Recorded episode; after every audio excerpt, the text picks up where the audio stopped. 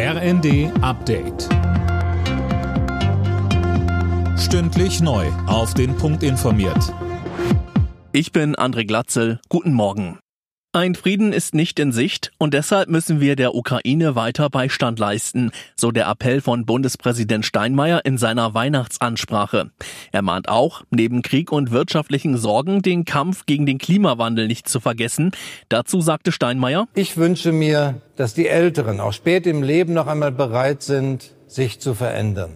Und dass die Jüngeren sich engagieren, dass sie kritisch sind, ohne der Sache des Klimaschutzes zu schaden, indem sie andere gegen sich aufbringen. Denn wir alle haben doch ein gemeinsames Ziel, dass die Jüngeren nicht die letzte Generation sind, sondern die erste Generation einer klimafreundlichen Welt. Gute Nachrichten nach dem Lawinenabgang im österreichischen Vorarlberg. Alle vermissten Wintersportler konnten gefunden werden. Eine Person kam schwer verletzt ins Krankenhaus. Die Behörden gehen aktuell davon aus, dass sich keine Personen mehr in dem Skigebiet aufhalten. Auch zu Weihnachten sind die Tafeln in Deutschland zur Stelle, um bedürftigen Menschen etwas Gutes zu tun.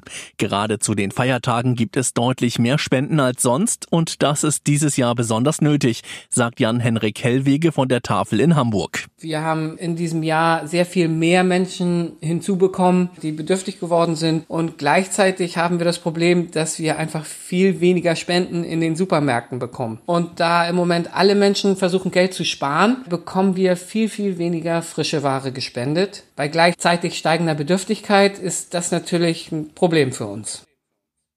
Ein weiteres Problem: Kurz nach Weihnachten nimmt die Spendenbereitschaft meist abrupt wieder ab.